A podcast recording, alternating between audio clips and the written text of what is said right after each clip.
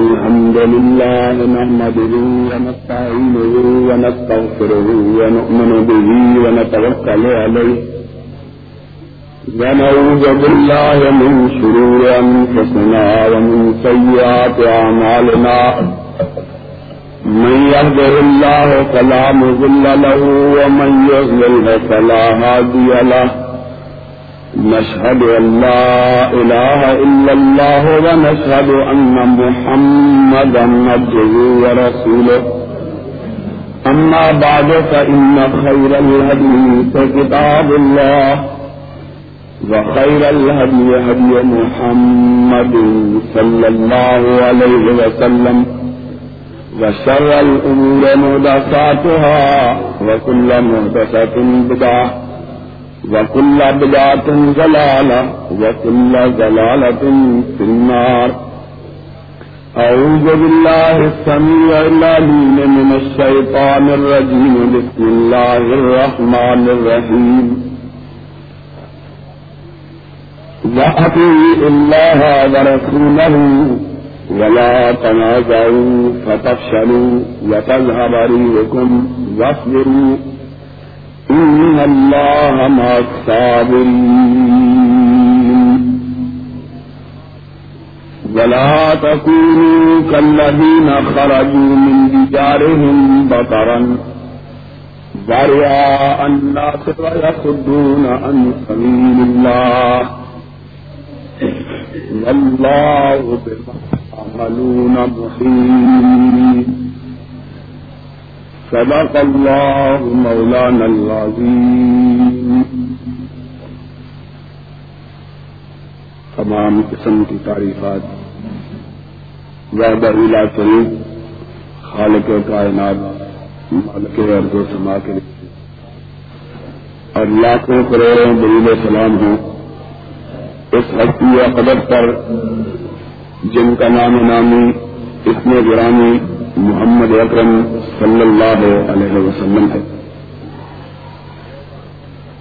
وہ ذات و مقدسہ، مبارکہ متحرہ کہ رب کائنات نے انہیں رحمت کائنات بنا کر مبوس کیا اور ان کے ذریعے کائنات کو روشنی اور ہدایت عطا فرمائی۔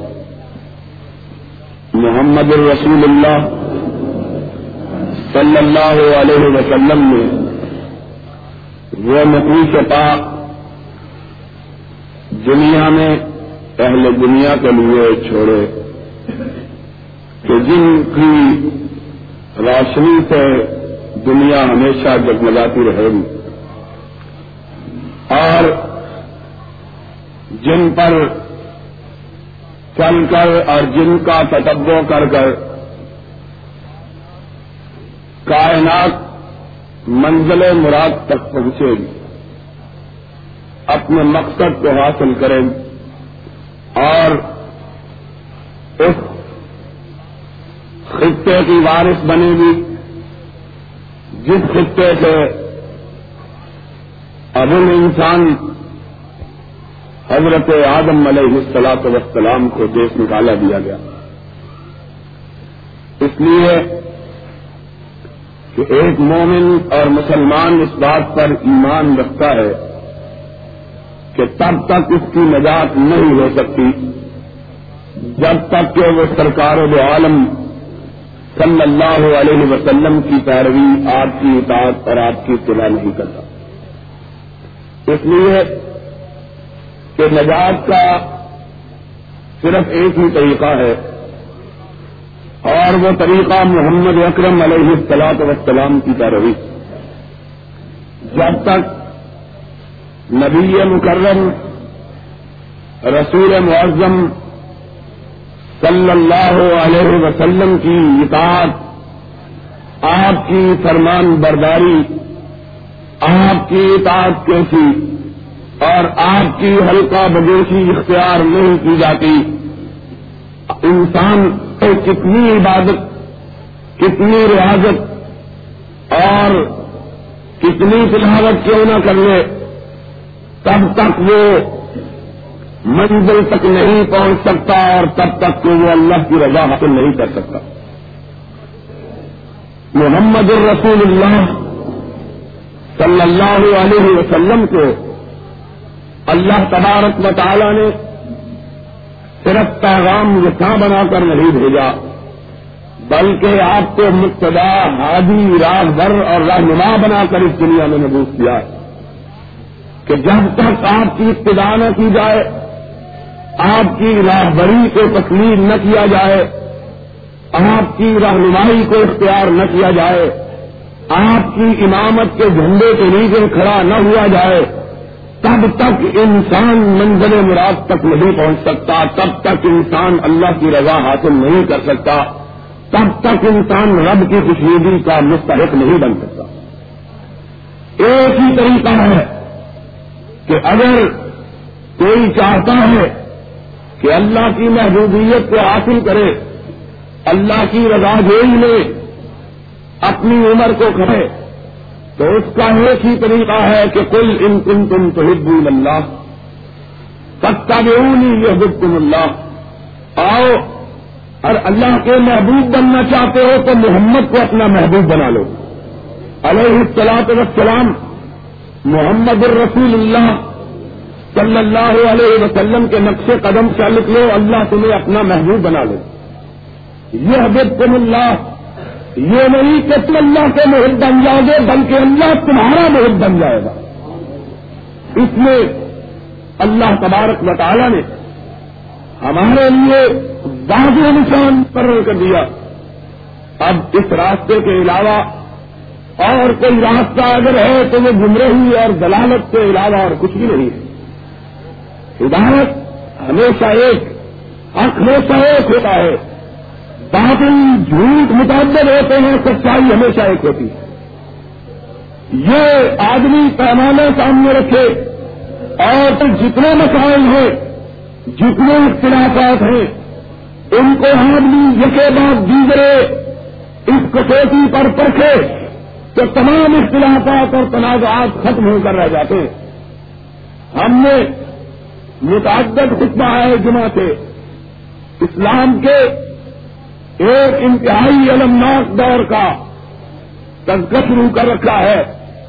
وہ دور جو حضرت حسین رضی اللہ تعالی عنہ کی شہادت سے شروع ہوا۔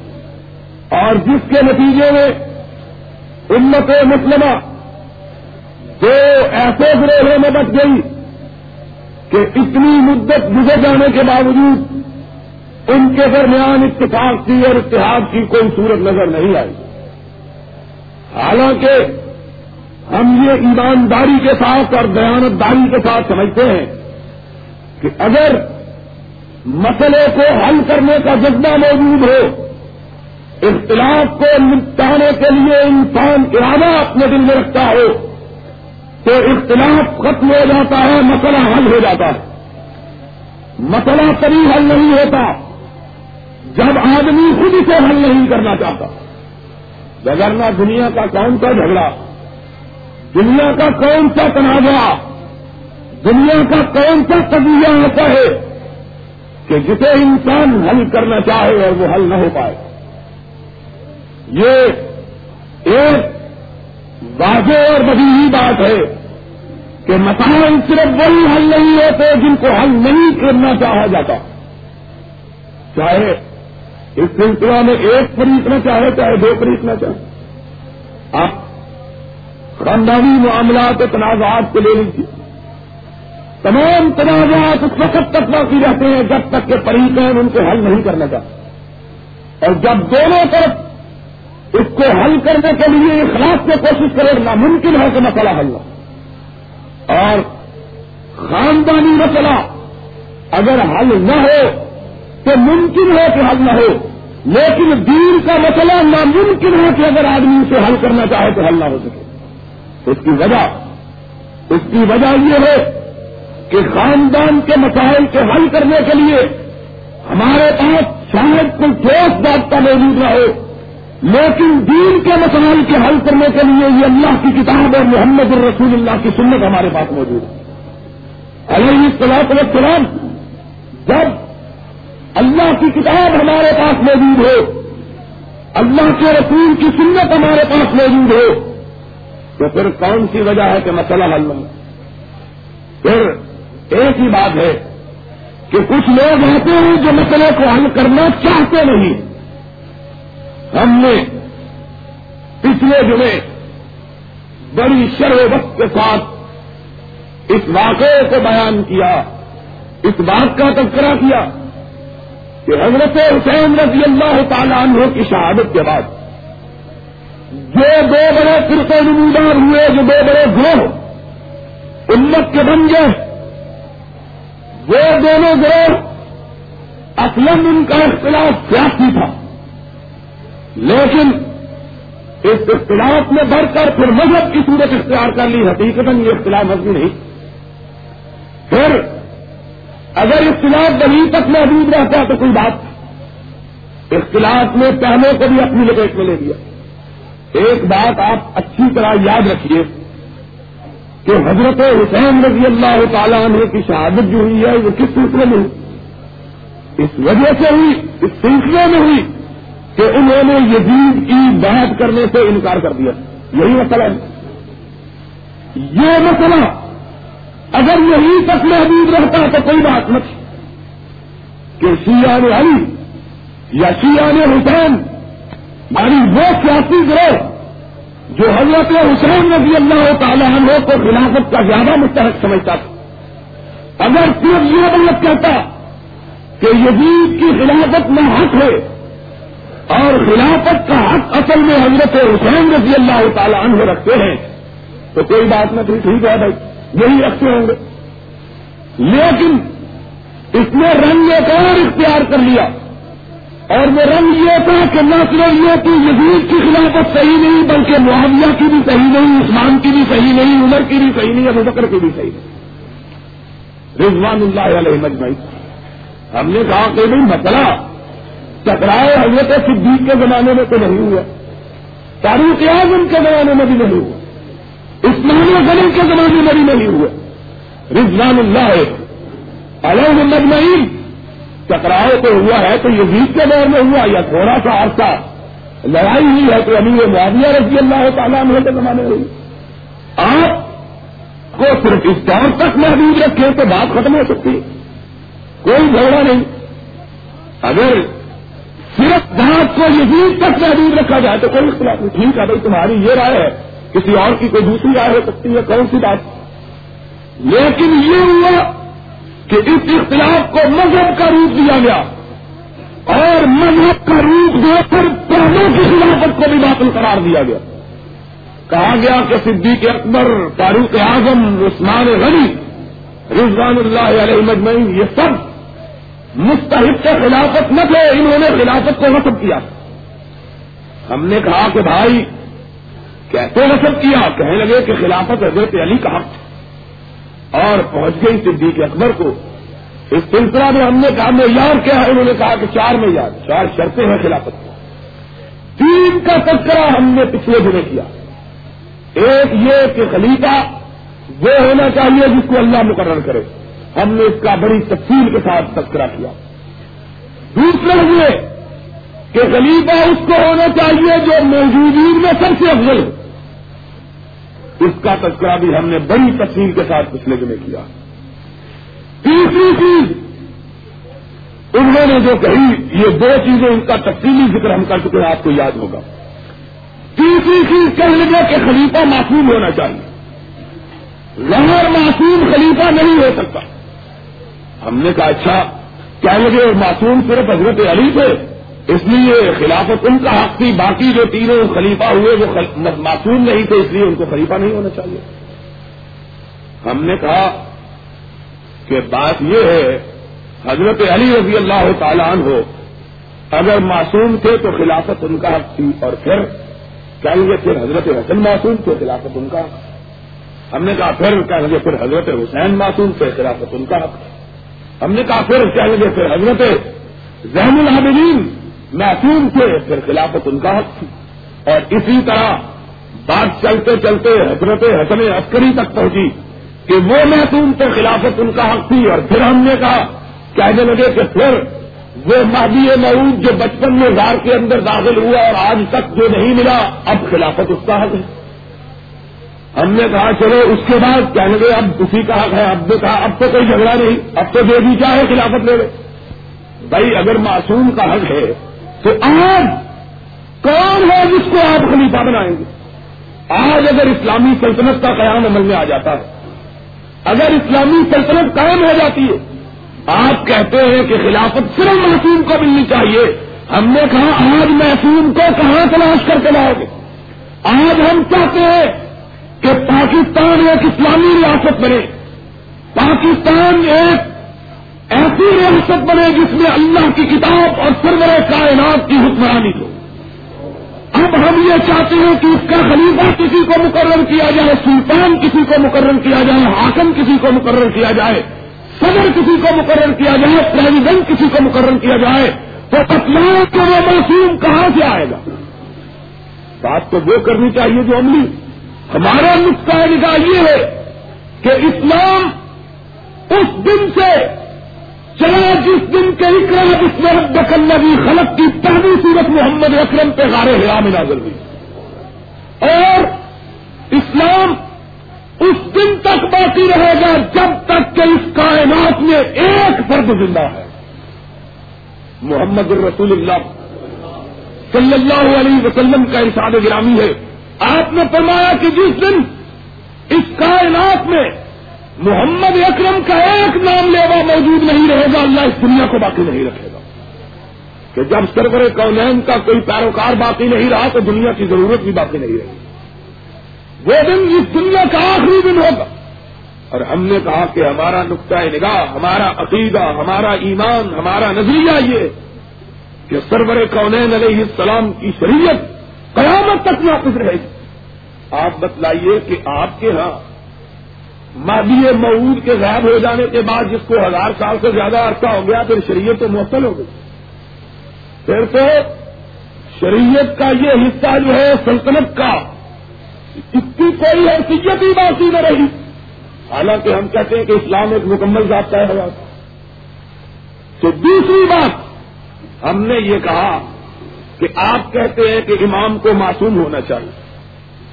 ہم کہتے ہیں کہ قسمت صرف خاصہ انبیاء سوائے انبیاء کے اور کوئی معصوم نہیں ہوتا۔ اس لیے آپ کی یہ شرط جو ہے کہ خلیفہ کو معصوم ہونا چاہیے، یہ غلط۔ کہہ لیں نہیں، یہ تمہارا عقیدہ غلط ہے کہ نبی کے علاوہ اور کوئی معصوم نہیں ہوتا، نبی کے علاوہ کوئی اور بھی معصوم ہوتا ہے۔ ہم نے کہا کہ اگر نبی کے علاوہ کوئی اور بھی معصوم ہو تو نبوت میں حرف آ جاتا ہے۔ اس لیے کہ نبوت کا خاصہ ہے عصمت۔ اور یہ عصمت ہی ہے جو نبی کو غیر انبیاء سے ممتاز کرتی ہے۔ اگر غیر نبی بھی معصوم ہو، نبی بھی معصوم ہو، تو نبی کی شان میں کمی آتی ہے۔ اس لیے کہ اللہ تبارک تعالی نے صرف اپنے انبیاء کو یہ مقام عطا کیا ہے کہ ما کو انل ہوا ان ہوا اتنا واہو یوں ہو کہ اس کی کوئی بات اپنی بات نہیں ہوتی، اس کی ہر بات رب الجلال کی بات ہوتی ہے۔ کوئی بات اس کی اپنی مرضی سے ادا نہیں ہوتی، اس کی ہر بات اللہ کے حکم سے ادا ہوتی۔ اور نبی، اگر کوئی دنیا میں دین کی بات نہیں، دنیا میں عام فیصلہ کر لے، اور وہ بھی اگر نامناسب ہو تو اللہ اس پر بھی ٹوک کر اس سے بھی محفوظ کروا دیتا۔ ہے کس طرح؟ حضرت امہات المومنین سے روایت کہ سرور کائنات علیہ السلاط وسلام کی عادت مبارکہ یہ کہ آپ روزانہ آفر کے بعد حضرت زینب رضی اللہ تعالی عنہا ام المومنین سرور کائنات علیہ السلام کے حرم پاس آپ کی زیادہ محترمہ، آپ کی عادت مبارک یہ تھی کہ آپ ہر اثر کی نماز کے بعد ان کے گھر جاتے وہاں سے شہد آپ پی کر پھر مسجد میں تشریف لاتے اور گھروں میں آپ جاتے آپ کی بعض ازواج مساحرات نے بشری تقاضے کی بنا پر کہ سرور کونین علیہ السلام ہر روز زینب کے پاس جا کے شہد پیتے ہیں۔ کوئی ایسا کام کیا جائے آپ کی محبت میں، آپ کی محبت میں اور بشری تقاضے، سکھنا پائے قدرتی چیز۔ انہوں نے کہا کہ کوئی ایسا کام کیا جائے کہ یہ زینب کے پاس آپ جو روزانہ تشریف لے جاتے ہیں اور شہد پیتے ہیں، یہ نہ ہوا۔ انہوں نے آپس میں یہ صلاح کی کہ جب سرور کائنات ہمارے گھر میں آئے، تو میں کہوں گی، آقا، آپ کے منہ سے ہلکی ہلکی قسم کی بو سی آتی ہے۔ اس لیے کہ جب شہد خراب ہو جاتا ہے تو اس میں بو پڑ جاتی ہے۔ اور سرور کونین علیہ السلاط وسلام وہ شخصیت مبارکہ تھی کہ آپ ہلکی سی بھو کو بھی ناپسند کرتے۔ اسی لیے حدیث پاس میں آیا ہے کہ ایک دفعے جب آپ ابو ایوب انصاری رضی اللہ تعالی عنہ کے گھر میں مہمان تھے، آپ کی خدمت اقدس میں ایک سالن پیش کیا گیا، جس سالن میں کچا پیاز پڑا ہوا تھا۔ سرور کائنات علیہ السلام نے پیالے کو اٹھایا اور پاسی حضرت فاروق اعظم بیٹھے ہوئے تھے، ان کے آگے پیالے کو کر دیا۔ فاروق اعظم رضی اللہ تعالیٰ عنہ، اس کے رسول میں ڈوبی ہوئی شخصیت، انہوں نے جب دیکھا کہ ایک کھانا سرور کائنات میں خود نہیں کھایا، مجھے دیا ہے، آنکھوں میں آنسو آ گئے۔ اور مانا عرض کی اللہ کے رسول، جس چیز کو آپ ناپسند کرتے ہیں، آپ کے خادم اسے کیوں ناپسند نہ کریں؟ آپ نے اسے ناپسند فرمایا تو میں کیسے کھا سکتا ہوں؟ آپ نے فرمایا، عمر، تم کھا لو۔ میں نے اس کو کراہت اور حرام کی وجہ سے نہیں چھوڑا، بلکہ اس میں کچا پیاز پڑا ہوا ہے۔ اور کچے پیاز سے ہلکی سی بو آتی ہے اور میں اس سے باتیں کرتا ہوں جس سے تم باتیں نہیں کرتے اور جس سے میں بات کرتا ہوں، وہ ہلکی سی بو کو بھی ناپسند کرتا ہے۔ اس لیے میں کچا پیاز نہیں کھاتا، تمہارے لیے جائز ہے، تم کھا سکتے ہو۔ محمد الرسول اللہ صلی اللہ علیہ وسلم اس قدر ہلکی سی بو سے بھی احتیاط فرمایا کرتے۔ چنانچہ امہات المومنین نے یہ مشورہ کیا کہ حضور اکرم علیہ السلاط وسلام جب ہمارے یہاں تشریف لائیں تو ہم کہیں گی کہ آپ کے منہ سے ہلکی سی بو آتی ہے۔ جب تمہارے پاس جائیں تو تم بھی کہنا کہ آپ کے منہ سے ہلکی سی بو آتی ہے۔ سرور کائنات یہ سمجھیں گے کہ ہو نہ ہو، شہد خراب ہو گیا ہے اور اس میں بو پڑ گئی ہے اور اس میں بو آ رہی ہے۔ چنانچہ یہی ہوا، سرور کونین علیہ السلام ایک گھر میں تشریف لائے تو ہماری ایک ماں نے کہا آقا، آپ کے منہ سے شہد کی ہلکی ہلکی بھو آتی ہے۔ شہد خراب تو نہیں تھا۔ آپ چپ رہے۔ دوسری جگہ پہنچے تو آپ کو پھر یہی کہا گیا۔ آپ نے فرمایا اچھا اگر یہ ماجرا ہے تو میں تو بو کو انتہائی ناپسند کرتا ہوں۔ آئندہ سے میں زینب کے گھر جا کے شہد نہیں پیوں گا۔ یہ کوئی مسئلہ تھا معمولی بات ہے، دنیا کی بات۔ لیکن ادھر سرور کائنات کی زبان ایک تک کے بات نکلی ادھر اس سے بڑی سے بڑی لے کر جبریل امین نازل ہوئے۔ یا ایوہ النبیو لما تو ہر اللہ لک؟ تب تبھی مرزا کا واجب۔ واللہ غفور الرحیم۔ اے اللہ کے نبی، آپ نے شہد کو کل حرام کیا جبکہ اللہ نے اسے حلال قرار دیا ہے؟ آپ نے سمجھا کہ اس میں بو آتی ہے نہیں۔ بات یہ ہے کہ انہوں نے سکناپے کی بنا پہ ایسا کہا ہے شہر میں کوئی خطا، کوئی چیز، کوئی نقص نہیں۔ محمد الرسول اللہ صلی اللہ علیہ وسلم مسکراتے ہوئے گھر تشریف لائے۔ آپ نے ام المومنین کو کہا کہ تم نے ویسے ہی کہا میرے منہ سے بو آتی ہے۔ کہیں گے اللہ کے رسول نہیں، میں نے ویسے تو نہیں کہا تھا۔ کہنے لگے کہ اے مومنوں کی ماں، تمہاری بات مانوں کہ اپنے خالق کائنات کی بات مانوں۔ ایک طرف تم ہو جو یہ کہتی ہو، ایک طرف میرا رب جو ہے جو وہ کہتا ہے کہ اس میں کچھ بھی نہیں۔ انہوں نے کہا کہ من امبا کہا جا فرمایا نبا علی العلیم الخبیر۔ اے میری بیوی، تمہیں پتا نہیں کہ محمد کا واسطہ اور تعلق صرف دنیا میں نہیں، بلکہ عرش کے کائنات کے مالک کے ساتھ بھی اس کا تعلق ہے۔ اور وہ اس کو ہر ہر بات سے آگاہ کر دیتا ہے۔ اور وہ اس کی ہر ہر قدم پہ نگرانی کرتا ہے۔ اور وہ اس کو ہر ہر موڑ پہ بچاتا ہے۔ اور اس ہر ہر موڑ پہ اس کی رہنمائی کرتا ہے۔ نبا علی العلیم الخبیر۔ تو محسوس وہ ہوتا ہے کہ جس کی زبان سے کوئی بات اپنی مرضی سے نہ نکلے اور دنیاوی معاملات میں بھی وہ خطا نہ کرے، بلکہ ہر معاملے میں اسے عصمت حاصل ہو، اللہ کی رہنمائی حاصل ہو، اللہ کی راہبری حاصل ہو۔ جب بھی کوئی مسئلہ، اس سے کوئی ایسا مسئلہ صادر ہونا چاہے کہ جو نامناسب ہو، تو رب کی طرف سے اس پر وارننگ آ جائے، رب کی طرف سے اس پر انتباہ آ جائے، رب کی طرف سے اس کے بارے میں اطلاع آ جائے۔ رب کی طرف سے اس بارے میں بتلا دیا جائے کہ درست کام یہی ہے، اس کو معصوم کہتے ہیں۔ ہم نے کہا کہ یہ خاصہ صرف انبیاء کا ہے کہ اللہ تبارک مطالعہ نے انبیاء کو معصوم بنایا ہے، کائنات میں اور کسی کو محسوم نہیں بنایا۔ کہنے لگے، نہیں، حضرت، ہمارا نقطۂ نگاہ یہ ہے کہ تمام انبیاء معصوم ہوتے ہیں اور تمام آئمہ بھی معصوم ہوتے ہیں اور خلافت ان کا حق ہے۔ ہم نے کہا، بھائی اس کی کوئی دلیل؟ ہر بات کی کوئی دلیل ہونی چاہیے۔ ہم نے دلیل دی انبیاء کی عصمت کی اور اس کے لیے قرآن کو ڈھونڈا کہ ما یم کو انل ہوا ان ہوا اللہ یو ہے یہ قرآن ہمارے پاس موجود یہ قرآن۔ اور کیا ہمارے پاس قرآن اور اللہ کے رسول کی سنت بھی موجود حضرت عبداللہ ابن عمر، سب کا رضی اللہ تعالیٰ عنہ۔ ارشاد فرماتے ہیں کہ میری عادت یہ تھی کہ میں قلم دوات لے کے ہر وقت مسجد میں بیٹھا رہتا قلم کاغذ لے کے ہر وقت مسجد میں بیٹھا رہتا کیوں؟ اس لیے کہ سرور گرامی جو بات کہے میں اسے نوٹ کر لوں۔ آپ کی زبان اس تو جو بات نکلے میں اسے لکھ لوں؟ فرمایا، میں آپ کی ہر ہر حرکت کو لکھتا صحابہ کرام، ایک دن مجھے کہہ لگے یار عبداللہ تم عجیب آدمی ہوں۔ ہر بات لکھے جاتے ہوں۔ میں نے کہا ہاں ہر بات لکھے جاتا ہوں. کہنے لگے، کبھی سرور کائنات غصے کے عالم میں ہوتے کبھی خوشی کی حالت میں ہوتے کبھی ناراضگی کے عالم میں ہوتے کبھی رضا کے عالم میں ہوتے ہوتا ہے معاملات۔ معاملات مختلف ہوتے ہیں، حالات مختلف ہوتے ہیں، واقعات مختلف ہوتے ہیں۔ تم ہر چیز لکھ لیتے ہو، کبھی سرور کائنات غصہ میں ایک بات کہہ دیتے ہیں، وہ بات رضا کی نہیں ہوتی۔ تم اس کو بھی لکھ لیتے ہو۔ انہوں نے کہا ہاں یہ بات تو ہے۔ کہ میں تو آپ کی ہر بات لکھ لیتا ہوں۔ کیا لگے، نہیں، وہ بات لکھنی چاہیے جو آپ ارشادات فرمائیں اور جس میں نہ غضب ہو، نہ خوشی ہو، نہ مسرت ہو، نہ ناراضگی ہو، عام حالات میں جو بات فرمائیں وہ لکھنی چاہیے۔ کیونکہ غضب میں تو آدمی وہ بات کہہ دیتا ہے جو کہ عام حالات میں نہیں کہی جاتی۔ ہوتا ہے کہ نہیں آتا ہوتا۔ غصے میں انسان سے وہ بات نکل جاتی ہے جو نہیں کہنے چاہتے انہوں نے قلم رکھ دی۔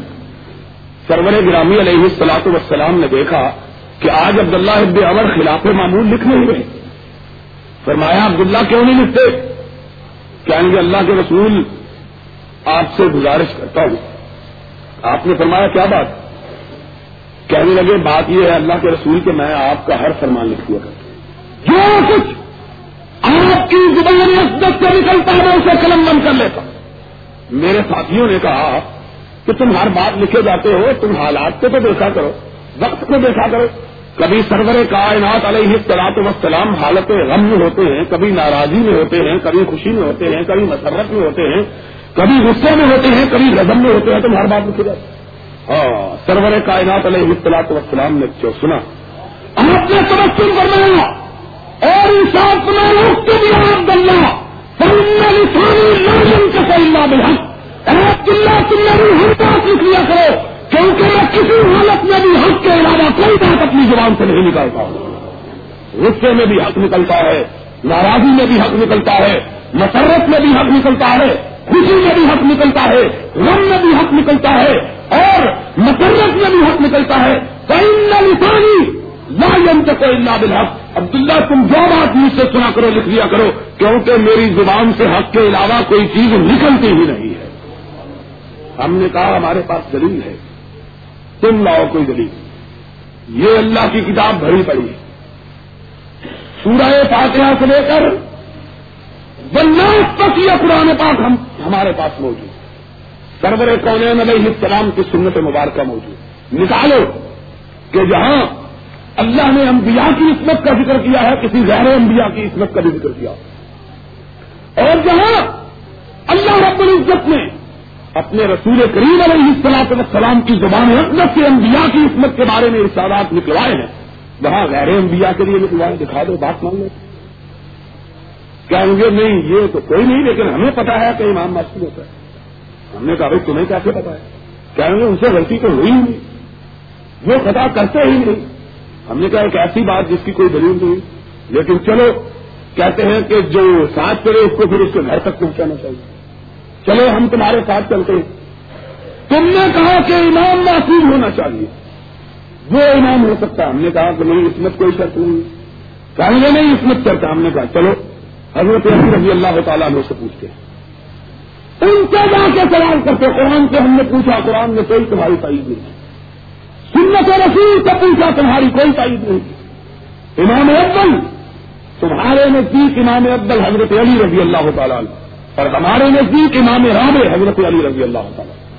ہمارے نزدیک کیسے انعام تمہارے نزدیک پہلے گا چلو ان سے سوال کرتے وہ کیا کہتے ہیں؟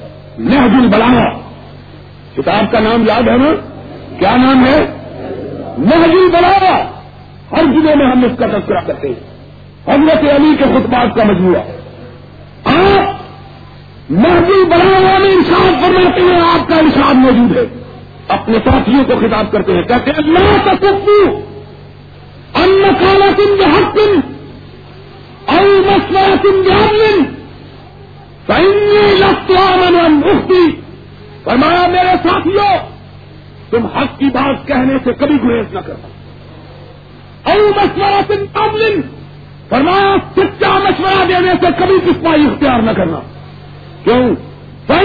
لگتا امن مفتی فرمایا، اس لیے میں تمہیں یہ کہتا ہوں کہ سچی بات کہتے رہو اور صحیح مشورہ دیتے رہو۔ اس لیے اس لیے تم سے کہتا ہوں کہ مجھے ڈر ہو کہ میں بھول جاؤں تو مجھے یاد کروا دینا۔ کیا کمایا ہے؟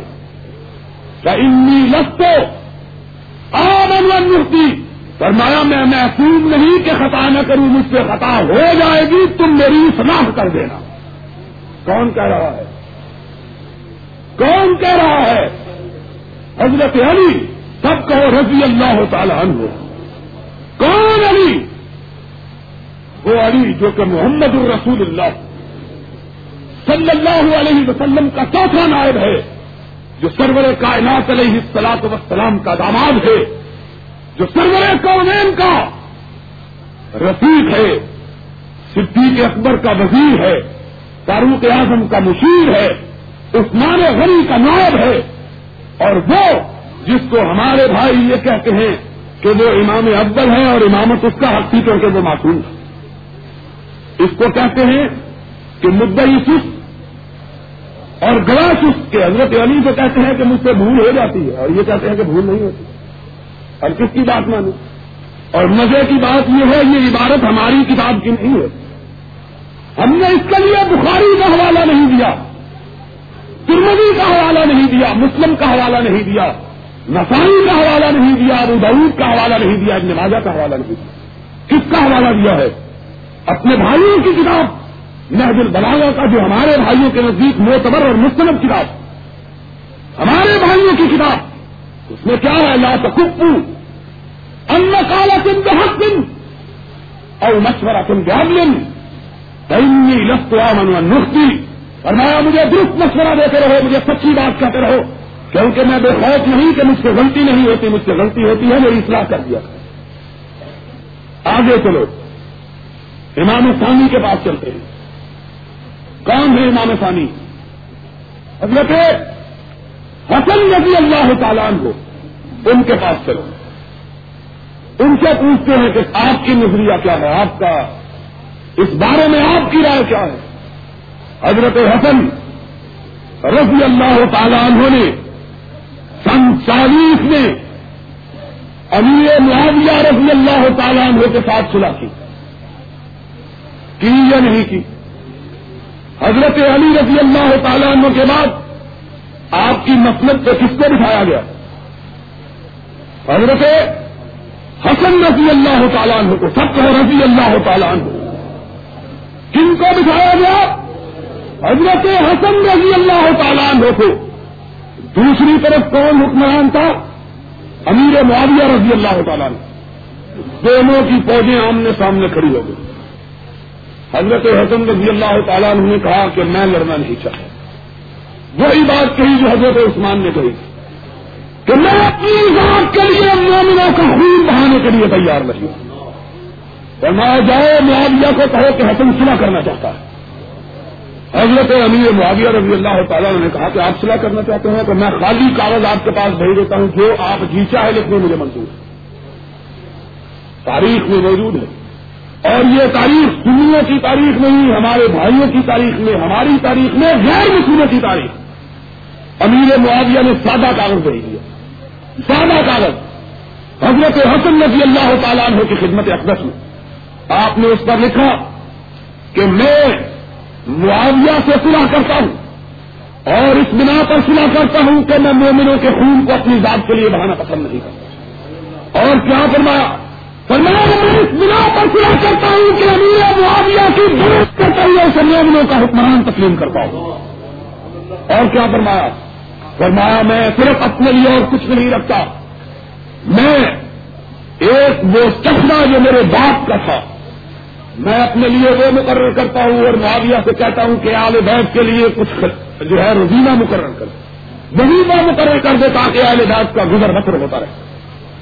تاریخ میں یہ بات مرکوم ہے کہ امیر معاویہ رضی اللہ تعالیٰ نے آنکھیں بند کر کے نیچے دستخط کر دیے، کہا، مجھے تمہاری شرائط منظور نہروان کی جاگیر حضرت حسن نے فرمایا کہ اہل بیت کے گزارے کے لیے مقرر کر دی جائے۔ امیر معاویہ نے کہا کہ میں نہروان کی جاگیر بھی اہل بیت کے لیے وقت کرتا ہوں۔ سنا ہو۔ اب ہم، اب ہمارا سوال ہے۔ ہم کہتے ہیں، دوستو، یہ بتلاؤ کہ حضرت حسن نے امیر معاویہ سے جو بیعت کی، یہ ٹھیک تھی یا غلط تھی؟ سیدھی ساری بات۔ یہ بیعت بات کو سمجھو، اچھی طرح دھیان سے۔ حضرت معاویہ رضی اللہ تعالیٰ عنہ سے، حضرت حسن رضی اللہ تعالیٰ عنہ نے جو بیعت کی آپ کے ساتھ صلح کی، نہ صرف صلح کی بلکہ آپ کی بیعت کی۔ آپ کو مسلمانوں کا حکمران قرار دیا۔ یہ کام ٹھیک تھا یا غلط؟ تھا سیدھی ساری بات۔ اگر کہتے ہو کہ ٹھیک تھا تو تم کیوں نہیں مانتے؟ امام واجب الطاعت ہوتا ہے۔ امام کی بات ماننا لازم اور فرض ہوتی ہے۔ اگر حسن امیر معاویہ کو خلیفہ مانتے ہیں تو تم کون ہو کہ امیر معاویہ کو خلیفہ نہیں مانتے؟ اور یا کہو کہ غلط کیا تھا اور اگر غلط کیا تھا تو تم کہتے ہو امام معصوم ہوتا ہے، وہ غلطی نہیں کر سکتا، پھر وہ امامت کہاں گئی؟ بات تو موٹی ہے۔ سمجھ میں آئی ہے؟ بات تو نہیں آئی ہے۔ بات بڑی موٹی سی۔ اختلاف کیسے ختم نہ اختلاف کے ختم ہونے کے لیے کوئی کشمیر میں جانا پڑتا۔ ہے اختلاف تو سیدھی سادی بات ہے کہ اگر آدمی ختم کرنا چاہے تو دو منٹ میں اختلاف ختم ہو جائے۔ اور نہ ختم کرنا چاہے تو آدمی کہے کہ یہ اس وقت رات ہے، آپ کہیں نہیں، سورج نکلا ہوا وہ کہے گا تم پاگل ہو کہ چاند نکلا ہوا ہے۔ آپ کہیں جن کو لوگ کام کر رہے ہیں، وہ کہتا ہے لوگ آپ کو بھی کام کرتے آپ کہیں نہیں، اس وقت ہم نماز پڑھ رہے ہیں، کہے گا تو تمہارا کیا ہے، تم رات کو نماز پڑھنے لگ گیا نہ مانگنے کا تو کوئی بات ہی نہیں، دن کو رات کہتے جاؤ، رات کو دن کہتے جاؤ، کون سی بات ہے؟ آدمی کہ میں نہ مانوں تو کیسے منا سکتے ہیں اس کو؟ کوئی یہ شربت تو ہے نہیں کہ دھکے کے ساتھ اس کے منہ میں ڈال دیا جائے۔ بات تو دن کی ہے۔ دماغ کی ہے دو چیزیں کہ دل مانے دماغ تسلیم کرے بات تو مان لو، بات غلط ہو، رد کر دو، سیدھی ساری بات۔ اختلاف کس مسئلے پر؟ ہم کہتے ہیں کہ بھائی تم کہتے ہو خلیفہ معصوم ہونا چاہیے۔ ہم نے کہا معصوم نہیں ہونا چاہیے۔ تم نے کہا نہیں معصوم ہونا چاہیے، ہم نے کہا معصوم نہیں ہونا چاہیے۔ یہ جھگڑے کی بات۔ یہ ہے جھگڑے کی بات۔ ہم نے کہا کہ اللہ کی کتاب موجود ہے، سرور کائنات کی سنت موجود ہے، اس میں بتلاؤ کہ امام معصوم ہونا چاہیے۔ تم نے کہا اس میں تو موجود نہیں ہے، ہم نے کہا پھر جھگڑا ختم۔ کہنے لگے نہیں، ویسے ہمارے امام معصوم ہیں۔ ہم نے کہا چلو ان سے پوچھ لیتے۔ حضرت علی سے پوچھا، انہوں نے کہا نہیں معصوم ہے۔ حضرت حسن سے پوچھا، اب تم سے پوچھتے کہ بتلاؤ، حضرت حسن رضی اللہ تعالیٰ ہو اور ایک اور بات سن حضرت حسن، یہ بات ذرا بڑی کڑوی ہے۔ ذرا دھیان سے اس کو نوٹ کرو۔ نوٹ کرو، حلالہ ہمارے ذمہ ہے۔ حوالہ ہمارے ذمے ہے دکھانا ہمارے ذمے ہے۔ حضرت حسن رضی اللہ تعالیٰ عنہ نے جب حضرت امیر معاویہ رضی اللہ تعالیٰ عنہ سے بیعت کرنا چاہی، تو آپ کی مخالفت کس نے کی؟ حضرت حسین رضی اللہ تعالیٰ عنہ۔ کس نے مخالفت کی؟ حضرت حسین رضی اللہ تعالیٰ عنہ، حضرت حسن کی مخالفت کرتے ہیں۔ حضرت حسن کہتے ہیں، صلح کرنی چاہیے۔ حضرت حسین کہتے ہیں، نہیں کرنی چاہیے۔ اختلاف ہو گیا۔ تاریخ ساری دنیا کی تاریخ کی کتابوں میں ہمارا چیلنج ہے۔ شیعہ کی کتابوں میں، سنیوں کی کتابوں میں، غیر مسلموں کی کتابوں میں۔ موجود ہے کہ حضرت حسین رضی اللہ تعالیٰ نے کہا کہ حسن میں اپنا سلم نہیں کرنے دوں گا۔ حضرت حسن نے کہا کہ بھائی میں صلاح کر کے رہوں گا، محمد الرسول اللہ نے میرے متعلق تشین کو ہی فرمائی ہے۔ آپ نے فرمایا ہے کہ یہ میرا بیٹا وہ بیٹا ہے کہ جس کے ہاتھ پہ امت کے دو بڑے گروہوں کے درمیان صلاح ہوگی۔ فرمایا، بھائی، میں صلاح کروں گا۔ حضرت حسین نے کہا، میں نہیں کرنے دیتا۔ تاریخ میں موجود ہے حضرت حسن نے حاکم کے۔ انہوں نے کہا کہ میرے چھوٹے بھائی کو گرفتار کر لیا جائے۔ گرفتار کر کے ان کو خیمے کے اندر پابند کر دیا گیا، باہر پہلا دکھا دیا گیا، تب دستخط دیے گئے۔ جب دستخط ہو گئے، تب حضرت حسین کو خانے سے باہر نکالا۔ تو حضرت حسین نے اس وقت جو بات کری تاریخ میں سے اپنے سینے میں محفوظ کر لیا لو جس دن کی لو جس دان کی لکان خیر مما کالہ وقی اصل علی، فرمایا، میرے باپ، میرے بھائی نے جو معاویہ کے ساتھ سلا کی ہے اس سے بہتر تھا کہ حسین کی ناک کاٹ دی جاتی لیکن سلا نہ کی جاتی۔ بات سمجھ میں آئی ہے کہ نہیں آئی ہے؟ صلح کے لیے تیار نہیں۔ جب صلح ہو جاتی ہے، تب بھی نظامت نہیں۔ کیا کہتے ہیں؟ لو جس دونوں کی۔ لکان خیرن مما پالا وہی من سر ہو رہا دیا۔ فرمایا کہ اگر میری ناک کاٹ لی جاتی تو مجھے اتنا غم نہ ہوتا جتنا غم مجھے حسین حضرت حسن کی معاویہ سے صلح پر ہوا۔ اب ہم تم سے پوچھتے اب ہمارا سوال۔ یہ تمہاری عبادت اور اس پر ہمارا سوال۔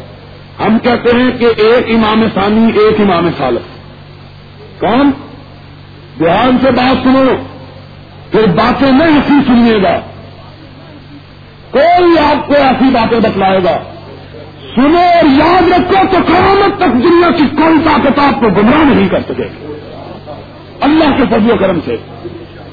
پوچھو کہ بھائی ایک امام ثانی اور ایک امام سال سے ایک دوسرا امام ایک تیسرا امام ہم دست دست عرض کرتے ہیں کہ کون سا سچا تھا، کون سا غلط تھا۔ کون صحیح تھا، کون غلط تھا۔ امام ثانی غلط تھا، امام صالح صحیح تھا تو امام ثانی کی امامت گئی۔ امام ثانی صحیح تھا، امام صالح غلط تھا تو صالح کی امامت گئی۔ بات تم، فیصلہ تم کر لو، تم نے کہا کہ عصمت امامت کے لیے شرط ہے۔ ہم نے نہیں کہا، ہم تو نہیں کہتے۔ ہم کہتے ہیں کہ عصمت شرط نہیں ہے۔ تم کہتے ہو عصمت شرط ہے، ہم کہتے ہیں اگر عصمت شرط ہے تو بتلاؤ کہ امام ثانی غلط تھے یا امام صالح غلط تھے۔ امام ثانی غلط تھے۔ تو اس کی امامت گئی، امام صالح غلط تھے تو اس کی امامت گئی۔ بات کون سی ہے؟ سیدھی ساری بات ہے جس کو تم الجھائے جا رہے ہیں۔ اور آگے چلو۔ پہلا امام، دوسرا امام، تیسرا چوتھے پر آؤ۔ چوتھا امام کیا کہتا ہے؟ اللہ کوئی کتاب ہماری نہیں۔ ساری کتابیں شیعہ بھائیوں کی۔ صحیح پر سجادیہ کے نام سے ایک کتاب مشہور ہے۔ حضرت زین العابدین کا لقب تھا سجاد، بہت سجا کرنے والا۔ اور وہ واقعی خانوادہ رسول میں سب سے بڑا آخری دور کا عبادت گزار اور سب زندہ دار انسان تھا۔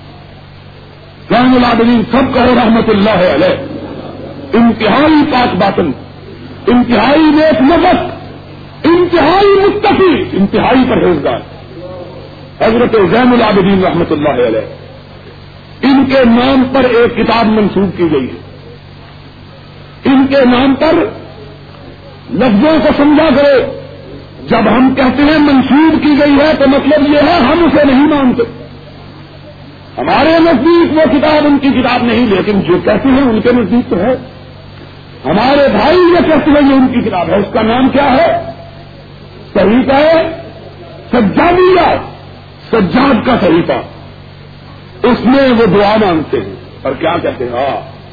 اللہ انی سے بقوتی وقلت ہیلتی قد مرے کا شیطان و زمانی اے اللہ، میں اپنی کمزوری کا اعتراف کرتا ہوں۔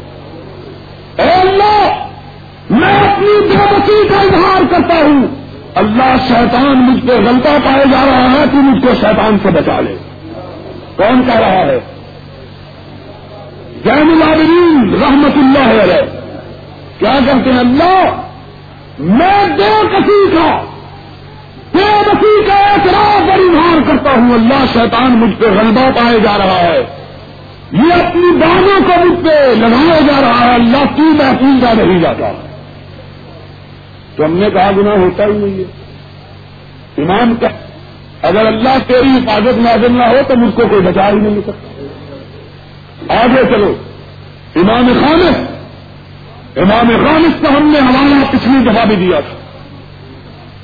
الفصول شیعہ بھائیوں کی کتاب ہے، ہماری کتاب نہیں۔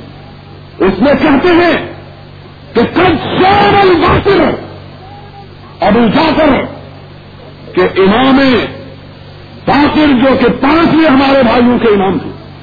ان سے پوچھا گیا آیزیز و تعلیت اس پھل کو بھی حصہ، کیا تلوار کو چاندی کا دستہ چڑھانا جائے گا؟ حضرت باقر نے کیا جواب دیا؟ فرمایا نام ہاں یہ جو جائز ہے، اس نے کہا دلیل کیا ہے؟ کوئی مسئلہ اگر آدمی بتلایا آپ مجھ سے پوچھیں کہ سور کھانا جائز ہے نجائز ہے میں کہوں گا نجائز ہے، آپ کہیں گے دلیل کیا ہے؟ میں کہوں گا قرآن کا سر۔ ٹھیک ہے یہ غلط۔ آپ کہتے ہیں شراب پینی کیسی ہے۔ میں کہتا ہوں نجائز ہے۔ دلیل کیا ہے؟ میں کہوں گا کہ اللہ کی کتاب میں موجود ہے۔ پوچھتے ہیں، جب آدمی تو پوچھتا ہے نا بھائی پڑھا لکھا آدمی ہو اگر انپڑھ ہو، وہ اسی پر اعتبار کرتا ہے۔ اور اگر پڑھا لکھا ہو تو وہ کیا کہتا ہے؟ اس کی دلیل۔ اس نے کہا، دلیل کیا ہے؟ ہاں، کیا دلیل کہی؟ تمام سب ہم صدیق ابو بکری سے کہوں۔ اس کی دلیل یہ ہے کہ ابو بکر علی صدیق نے اپنی تلوار کو چاندی چڑھا رکھی تھی۔ وہ حیران و شکر رہ گیا۔ اس نے کہا، اتقول میں صدیق؟ کیا تم اسے صدیق کہتے ہو ابو بکر کو تم بھی صدیق کہتے کرنا کیا امام؟ امام اپنی جگہ سے کھڑے ہو گئے، اس میں سے ان کا چہرہ سر ہو گیا۔ کہنے لگے، امام له صدیق؟ ومن لم صدیق؟ فلا صدق الله قوله في الدنيا ولا فرمایا ہاں میں اسے صدیق کہتا ہوں۔ جیسے صدیق نہیں سمجھتا، قیامت کے دن اللہ اسے جنتیوں میں شمار نہیں فرمائے گا۔ کس نے کہا ہے؟ حضرت تاطر رحمت اللہ علیہ، سب کہو رحمت اللہ علیہ۔ اب بھائی، ہم پوچھتے ہیں کہ یہ بات جو باقر نے کہی، یہ سچی تھی یا جھوٹی تھی؟ غلط تھی یا صحیح تھی؟ اللہ اس سے جنتیوں نے سنا نہیں فرمایا گا۔ کس نے کہا ہے حضرت باقر رحمت اللہ علیہ، سب کہا رحمت اللہ علیہ؟ اب بھائی ہم پوچھتے ہیں کہ یہ بات جو باقر نے کہی، یہ سچی تھی یا جھوٹی؟ تھی غلط تھی یا صحیح؟ تھی اگر صحیح تھی تو تمہیں تکلیف کیا ہوتی ہے، صدیق مانتے ہوئے پھر تمہارا جھگڑا کیا ہے؟ اور تم نہیں سمجھتے کہ باقر نے اس وقت جواز کے لیے فتوا دیا ہے۔ دین میں فتوا دین کا ہے، دنیا کا ہے۔ تم کہتے ہو ابھی بکر دنیا کا خلیفہ۔ مسئلہ پوچھنے والے نے کھجوروں کا مسئلہ نہیں پوچھا کہ کھجور کس طرح لگانی چاہیے۔ مسئلہ پوچھنے والے نے ہندت و حرمت کا مسئلہ پوچھا ہے کہ محمد اکرم نے چاندی کا استعمال ناجائز قرار دیا ہے۔ بتلائیے کہ تلوار کے دستے کو چاندی کا بنایا جا سکتا ہے کہ نہیں بنایا جا سکتا اور بتلانے والے نے کہا کہ بتایا جا سکتا ہے۔ مسئلہ دین کا ہے دنیا کا۔ دین کا مسئلہ۔ اور دلیل جو ہے اس سے لی جاتی ہے جس کو موتبر مانا جاتا ہے۔ جس کو موتبر نہ مانا جائے اس سے دلیل نہیں لی جاتی۔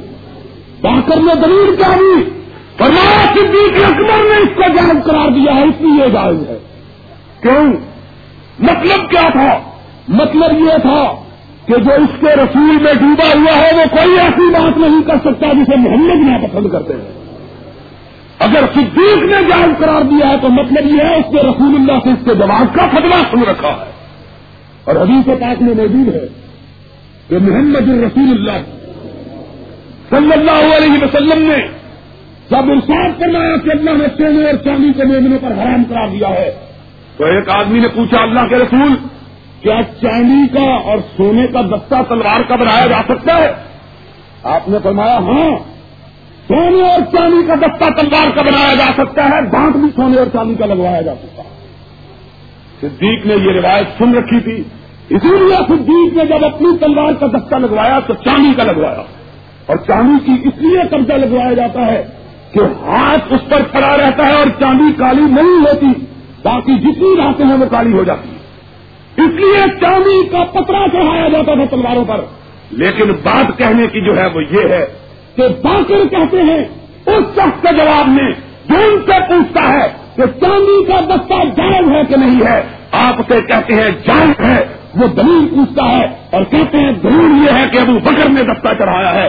یہاں ہماری دو دلیل۔ ایک دلیل یہ ہے کہ ابو بکر کو باقر نے حجت مانا ہے۔ اور ابو بکر کی بات کو باقر نے قابل حجت قرار دیا ہے، اس کی بات کو سن قرار دیا ہے، اس کے فتوے کو دین میں جائز اور سن قرار دیا ہے۔ اور جس کی بات دین میں قابل قبول ہو، تم اس کی امامت کو دنیا میں کیسے قابل قبول نہیں سمجھتے؟ دوسری بات دوسری بات یہ ہے کہ باقر نے ابو بکر کو صدیق کہا ہے۔ اور صدیق کا درجہ نبی کے بعد ہوتا ہے۔ نبوت کے بعد صدیق کا درجہ محمد الرسول اللہ۔ صلی اللہ علیہ وسلم کا جو کلام پاک نازل ہوا ہے، اس نے ہر جگہ نبی کے بعد صدیق کا تذکرہ کیا۔ کا نام اللہ علیہم من النبیین و صدیقین۔ قرآن نے ہر جگہ، اور محمد اکرم نے، اور کیا کہا باقر نے؟ فرمایا جب اس نے اعتراض کیا، تم صدیق کیسے ہو تو کھڑے ہو گئے۔ ہمارے بھائیوں کی کتاب میں ہے غصے سے چہرہ شروع ہو گیا۔ فرمایا ہاں میں اسے صدیق کہتا ہوں بات ختم نہیں کی۔ فرمایا، من کل ہو صدیق، لن صدق اللہ کو لہو کی دنیا وال آخرا فرمایا، جو اسے صدیق نہیں سمجھتا، قیامت کے دن اللہ اس کے چہرے کو سیاہ کر کے اٹھا اب بتلاؤ، ہم تم سے پوچھتے ہیں کہ ابو بکر صدیق تھا کہ نہیں تھا؟ تھا تو نبی کے بعد کس کا مقام ہونا چاہیے؟ خلافت کس کو ملنی چاہیے؟ بات سیدھی سادی ہے۔ اور صدیق کے بعد کس کا درجہ ہے؟ شہید کا۔ اور حضرت عمر بھی شہید، حضرت عثمان بھی شہید اور علی المر۔ اللہ نے ترتیب تو خود دے دی ہے کہ اسلام کا پہلا حکمران نبی، دوسرا حکمران صدیق اور باقی حکمران شہید۔ درجہ تو خود اللہ نے مقرر کر دیا ہے۔ آگے چلو چھٹا امام کے پاس چلتے ہیں۔ وہ کیا کہتا ہے؟ چھٹا امام حضرت جعفر صادق رحمت اللہ علیہ، ان سے کسی نے مسئلہ پوچھا؟ انہوں نے بھی کوئی مسئلہ پوچھا۔ وہ بھی جانتے تھے کہ صدیق سے ہماری کیا رشتے داری انہوں نے بھی کہا، جائز اس نے کہا کیسے جائز انہوں نے کہا، صدیق اکبر نے اسے جائز قرار دیا۔ انہوں نے کہا، صدیق اکبر، تم اسے صدیق اکبر کہتے اور کیا کہا؟ آگے اپنے باپ سے بھی دو قدم آگے بڑھ کے رسول اللہ صدیق وسلم المہاجرین والانصار صدیق۔ کہنے جاؤ، میری آنکھوں کے سامنے سے دور ہو جاؤ۔ تم اس بات کو سن کر ناپسندیدگی کا اظہار کرتے ہو۔ میں نے یہ نام نہیں رکھا، اس لقب کو میرے نانا نے صدیق کو عطا کیا ہے۔ اور مہاجر اور انصار جب بھی ابو بکر کا تذکرہ کرتے تھے ابو بکر نہیں کہتے، صدیق اکبر کہا کرتے تھے۔ اب دوستو، ہماری بات مختصر ہے۔ ہمارا اور تمہارا جھگڑا ایک لمحے میں ختم ہو جاتا ہے۔ ہم نے کہا کہ ایک بات باقر نے کہی اور ایک جعفر نے کہی، رحمت اللہ علیہ۔ کیا ان کی بات سچی تھی یا غلط؟ تھی صحیح تھی یا غلط؟ تھی اگر غلط تھی تو امامت گئی۔ پھر خلافت کے لیے عصمت شرط نہ رہی۔ اور اگر بات سچی تھی تو جو بات وہ کہتے ہیں، تم مانتے ہوئے کیوں اس کی شاید محسوس کریں کہ جھگڑا کس بات کا؟ یہ تو جھگڑا ہی نہیں رہا۔ اگر بات غلط تھی تو عمارت کری۔ اور سچی تھی تو تمہارا جھگڑا گیا۔ دونوں میں سے ایک کا رگڑا ہو گیا۔ جس کو جی چاہے تم قبول کر لو جس کو جی چاہے تمہارا چھوڑ دو۔ بات تو سیدھی سادی ہے۔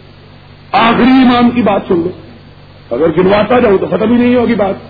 ایک ایک کے بارے میں ایک ایک بات نہیں۔ اور آخر میں پھر امام اول کی بات بتلاؤں گا۔ آخر میں پھر امام اول کی بات امام حاضی اشر دیار میں امام حضرت حسن عسکری کہتے ہیں۔ حضرت حسن عسکری، ان سے پوچھا گیا جب وقت وفات آیا کہ آپ نے اپنے بعد کس کو امام مقرر کیا؟ فرمایا، میرا تو بیٹا ہی کوئی نہیں۔ میں کس کو امام مقرر کروں؟ کیا کہا؟ میرا بیٹا ہی کوئی نہیں، میں کس کو امام مقرر کروں؟ کہیں گے کسی اپنے بھائی کہیں گے میں کسی کو مسترد نہیں سمجھ یہ کتاب شیعہ بھائیوں کی کتابوں میں موجود ہے۔ اب ہمارے بھائی کہتے ہیں، نہیں، ان کا بیٹا ایک موجود تھا، میں بھی۔ لیکن اس کو چھپا دیا گیا تھا۔ ہم نے کہا، بھائی، امام نے اس دنیا سے جاتے ہوئے غلط کہا یا صحیح کہا؟ بات تو یہاں پہ ختم ہوتی ہے کہ انہوں نے جو کہا، درست کہا تھا یا غلط کہا تھا؟ اگر کوئی درست کہا تھا تو قصہ ختم اس کے بعد کوئی مسئلہ ہی نہیں رہا بات ختم ہو گئی۔ اور اگر غلط کہا تھا تو گیارہویں امام کی جب امامت ہی نہیں رہی تو جس نے اس کو امام مقرر کیا، اس کی امامت کہاں ہوگی؟ مسئلہ تو ختم۔ اور آخر میں پھر پہلے امام تک پہنچا۔ حضرت علی رضی اللہ تعالیٰ عنہ، اور کتاب نحج البلاغا کتاب نحج البلاغا حضرت علی رضی اللہ تعالیٰ عنہ ارشاد فرماتے ہیں، لا بد من برن اور فجرن فرمایا، لوگوں کا ایک سلطان، ایک امام، ایک امیر، ایک حاکم، ایک خلیفہ ضرور ہونا چاہیے۔ فرمایا فاجرن فرمایا، اگر کوئی نیک نہیں تو بدکار نہیں ہونا چاہیے تاکہ لوگوں کا انتظام تو سنبھال سکے۔ یہ کون کہتا ہے؟ اور تمہاری بات کہا گئی، تم تو کہتے ہو خلیفہ معصوم ہونا چاہیے، تمہارا امام کہتا ہے بدکار بھی خلیفہ ہو سکتا ہے۔ کس کی بات سچی ہے؟ اور بات سمجھ میں آئی ہے کہ نہیں آئی ہے؟ حضرت علی کیا کہتے ہیں؟ لا سلیم امیر۔ پھر رن اور فاجرن، فاجر کا مطلب تو تمہیں بھی آتا ہے۔ پھر رن نیکو کار کو کہتے ہیں اور فاجر فاجر کو۔ پر مسلمانوں کا امیر ضرور ہونا چاہیے۔ اگر نیک نہیں مل سکتا تو فاجر ہی صحیح۔ اب تم بتلاؤ کہ تم زیادہ جانتے ہو یا امام اول زیادہ جانتے ہو؟ تمہاری بات سچی ہے کہ امام اول کی سچی ہے؟ کس کی بات مانے بھائی؟ یا ہمارے ساتھ فیصلہ کر لو۔ جھگڑا ختم ہو جائے۔ کسی بات سے جھگڑا ختم تو کرو۔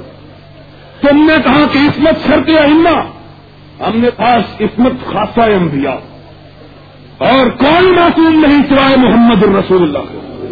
اور ہمارا یہاں سے مسلک نہیں، دور اول سے ہمارا یہی مسلک چلا رہا ہے۔ ایمان مالک، سب کہو رحمت اللہ علیہ۔ اس نے چالیس طرف محمد الرسول اللہ کے روزہ یتھر کے پاس بیٹھ کے محمد کی حدیث کا درس دیا۔ کتنے سال؟ چالیس سال۔ اور عشق رسول کا عالم کیا ہے؟ اللہ اکبر، کہ چالیس برس آپ نے سرور کائنات کی مسنت پہ بیٹھ کے درس دیا اور اللہ کی کروڑوں رحمت نازم تیری خبر کر کیا عظیم انسان ہے کہ جس کو چالیس برس محمد کے مسلح پہ کھڑا ہونے کا تعدت نصیب کیا عظیم انسان؟ اس کا عالم یہ ہے کہ جب تک زندہ رہے مدینہ منورہ میں جوتی میں جوتی کو پاؤں میں نہیں پہنا۔ پاؤں میں جوتی نہیں پہنی۔ پیر زخمی ہو گئے۔ خون نکلنے لگا۔ جوتی نہیں پہنتے۔ ایک دن ایک ساتھی نے کہا، مالک، کیا کرتے ہو؟ جوتی پہننا حرام ہے مدینے میں؟ انہوں نے کہا، نہیں، حرام نہیں، جائز ہے۔ کوئی گنا نہیں۔ کہا، تم کیوں نہیں پہنتے؟ رونے لگ گئے۔ سسکیاں رونے لگ گئے؟ اس نے کہا، مالک، یا ہمیں مسئلہ بتلاؤ کہ نجائز ہے تو ہم بھی نہیں پہنتے۔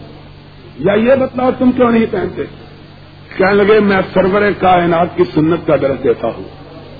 اور میں اس لیے پاؤں میں جوتی نہیں پہنتا کہ ابھی تک مدینہ طیبہ کی فضاؤں میں اور اس زمین پہ سرور کائنات کے نقش قدم باقی ہے مالک کا دل چاہتا ہے کہ کہیں قسمت سے مالک کا قدم اس جگہ پہ یہاں پڑے جہاں محمد اکرم کا قدم پڑا۔ اور اسی کو اللہ تبارک مطالعہ شاید دریا نجات بنا دے، عشق کا عالم یہ یہ عالم ہے عشق کا۔ کیا کہتا ہے ایک آدمی مسئلہ ان سے پوچھتا ہے کہنا مالک یہ مسئلہ بتلاؤ، یہ مسئلہ کیا ہے؟ مسئلہ بیان کیا، فرمایا یہ مسئلہ ہے۔ تو آدمی چلا گیا اگلے سال پھر حج کے لیے آیا۔ کہنے لگا، وہی مسئلہ ذہن میں کھٹکتا رہا۔ کہنے لگا، مالک، مسئلہ تم سے پچھلے سال پوچھا تھا۔ مسئلہ کیا ہے؟ آپ نے مسئلہ بتلایا پچھلے سال کے بالکل الٹ بالکل الٹ جو پچھلے سال مسئلہ بتلایا تھا نا، اس سے بالکل برس اس نے کہا، امام، تمہارا بھی عجیب عالم ہے۔ تم امام۔ اور تم وہ امام ہو کہ اس کے بارے میں امام شامل کہتا ہے جو خود امام ہے۔ وہ کہتا ہے، جب تک مالک مدینے میں موجود ہے، دنیا میں کسی عالم کو حق نہیں کہ مالک کے خلاف فتوا دے سکے۔ فتوا صرف مالک کا چل سکتا ہے، اتنا بڑا امام کہ جب تک مالک موجود ہے، کسی اور کا فتوا نہیں چل سکتا۔ وہ مالک کہنے لگا تمہارا عالم یہ ہے کہ بات کہتے ہو، اگلے سال سے ہاں۔ کیا کہا؟ کہنے لگے کل یوگتے ہو یسیب اللہ صاحب حاضر خبر فرمایا، آدمی سن لے۔ کہ ماں کے پیٹ سے جو پیدا ہوا ہے، غلطی کرتا ہے، اگر غلطی کسی نے نہیں کی، تو اس قبر والے نے نہیں کی۔ اور ہر آدمی غلطی کرتا ہے۔ میری حیثیت کیا ہے؟ میری کیا مجال کہ میں یہ کہوں کہ مجھ سے غلطی نہیں؟ کیا امامت اور چالیس سال کا درد کیا نصیب بلّہ صاحب حاضر قبر اگر غلطی سے اللہ نے کسی کو معصوم رکھا ہے، تو اس گنبد خزرہ کے مکین کو رکھا۔ اور کسی کو نہیں رکھا، یہ خاصا انبیاء۔ بھائی تم نے کیسے کہا کہ امام معصوم ہونا چاہیے اور وہ خلیفہ ہونا چاہیے جو معصوم ہو؟ معصوم تو ہے ہی کوئی نہیں۔ ہم نے کہا کہ تمہاری تیسری بات بھی غلط۔ اب چوتھی ہماری سن لو۔ ہم نے کہا کہ امام کو حاضر ہونا چاہیے۔ انہوں نے کہا امام غائب بھی ہو سکتا ہے۔ مختصر وقت ختم ہو گیا۔ ہم نے کہا کہ غیب کا فائدہ کیا ہے؟ امام کیوں منایا جاتا ہے؟ کیوں منایا جاتا ہے امام؟ تو بھائی سلطان کیوں منتخب کیا جاتا حکم کیوں بنایا جاتا ہے تو کوئی کسی کو سمجھ نہیں؟ بھائی نظم و نسق چلانے کے لیے امام بنایا جاتا ہے کہ نہیں؟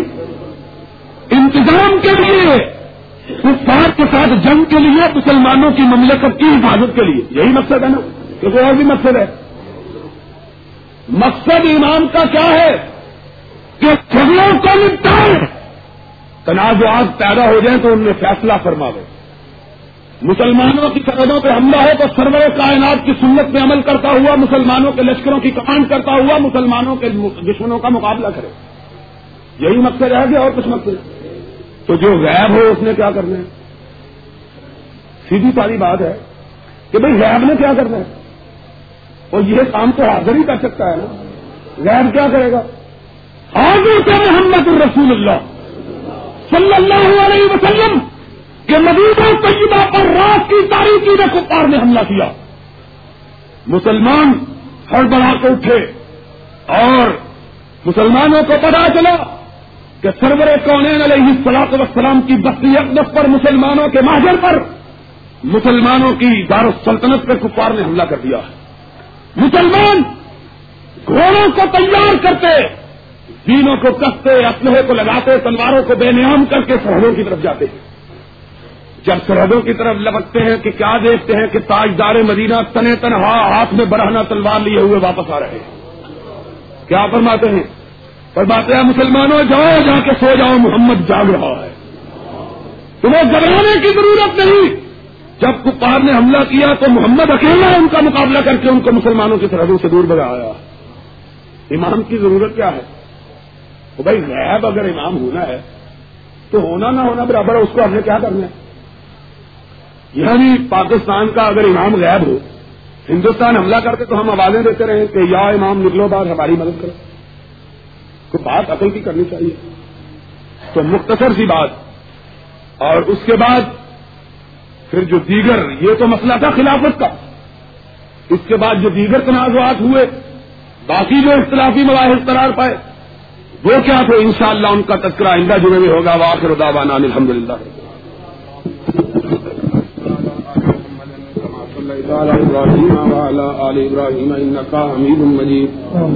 اللهم بارك على محمد وعلى آل محمد كما باركت على إبراهيم وعلى آل إبراهيم إنك حميد مجيد. اے اللہ ہمارے گناہوں کو معاف فرما۔ اے اللہ ہماری خطاؤں سے درگزر فرما۔ اے اللہ ہمارے جرائم کی پردہ پوشی فرما۔ اے اللہ بیماروں کو شفا عطا فرما۔ اے اللہ بے روزگاروں کو روزگار عطا فرما۔ اے اللہ بے اولادوں کو اولاد عطا فرما۔ اے اللہ فقیروں کو تمنگر بنا۔ اے اللہ محتاجوں کو غنی فرما۔ اے اللہ پریشان حالوں کی پریشانیاں دور فرما۔ اے اللہ مصیبت زدوں کی مصیبت رفا فرما۔ اے اللہ کاروباریوں کے کاروباروں میں برکت عطا فرما۔ اے اللہ ہم سب کو رزق حلال عطا فرما۔ اے اللہ ہم سب کو حرام سے محفوظ کرنا اے اللہ ہمیں ہر آنے والی مصیبت سے بچا۔ اے اللہ ہمیں ہر آنے والی پریشانی سے محفوظ فرما۔ اے اللہ شریروں کی شرارت سے بچا۔ اے اللہ، حاصلوں کے حسد سے محفوظ فرما۔ اے اللہ، مقدمات سے رہائی عطا فرما۔ اے اللہ اے اللہ اے اللہ، ہمارے ملک کی حفاظت فرما۔ اے اللہ، ایسے لوگوں کو حکومت عطا فرما جو کتاب سنت کو رائج کر سکیں۔ اے اللہ، ہماری تمام نے خواہشات پوری فرما۔ اے اللہ ہماری تمام نے خواہشات پوری فرما۔ اے اللہ ہمارے والدین پہ رحم فرما۔ اے اللہ ہمارے فوج شدگان کی مغفرت فرما۔ اے اللہ ہماری دعاؤں کو اپنے فضل و کرم سے قبول فرما۔ ربنا تقبل منا انك انت السميع العليم وتب علينا انك انت التواب الرحيم۔ صلى الله تعالى على رسوله خير خلقه محمد وآله وأصحابه وأهل بيته أجمعين برحمتك يا أرحم الراحمين. اتنے محفوظ رکھی یا اللہ خیال نیکی والی زندگی عطا فرمائی یا اللہ برائیوں کو بچائی نیکی بھی توفیق عطا فرمائی اللہ کرے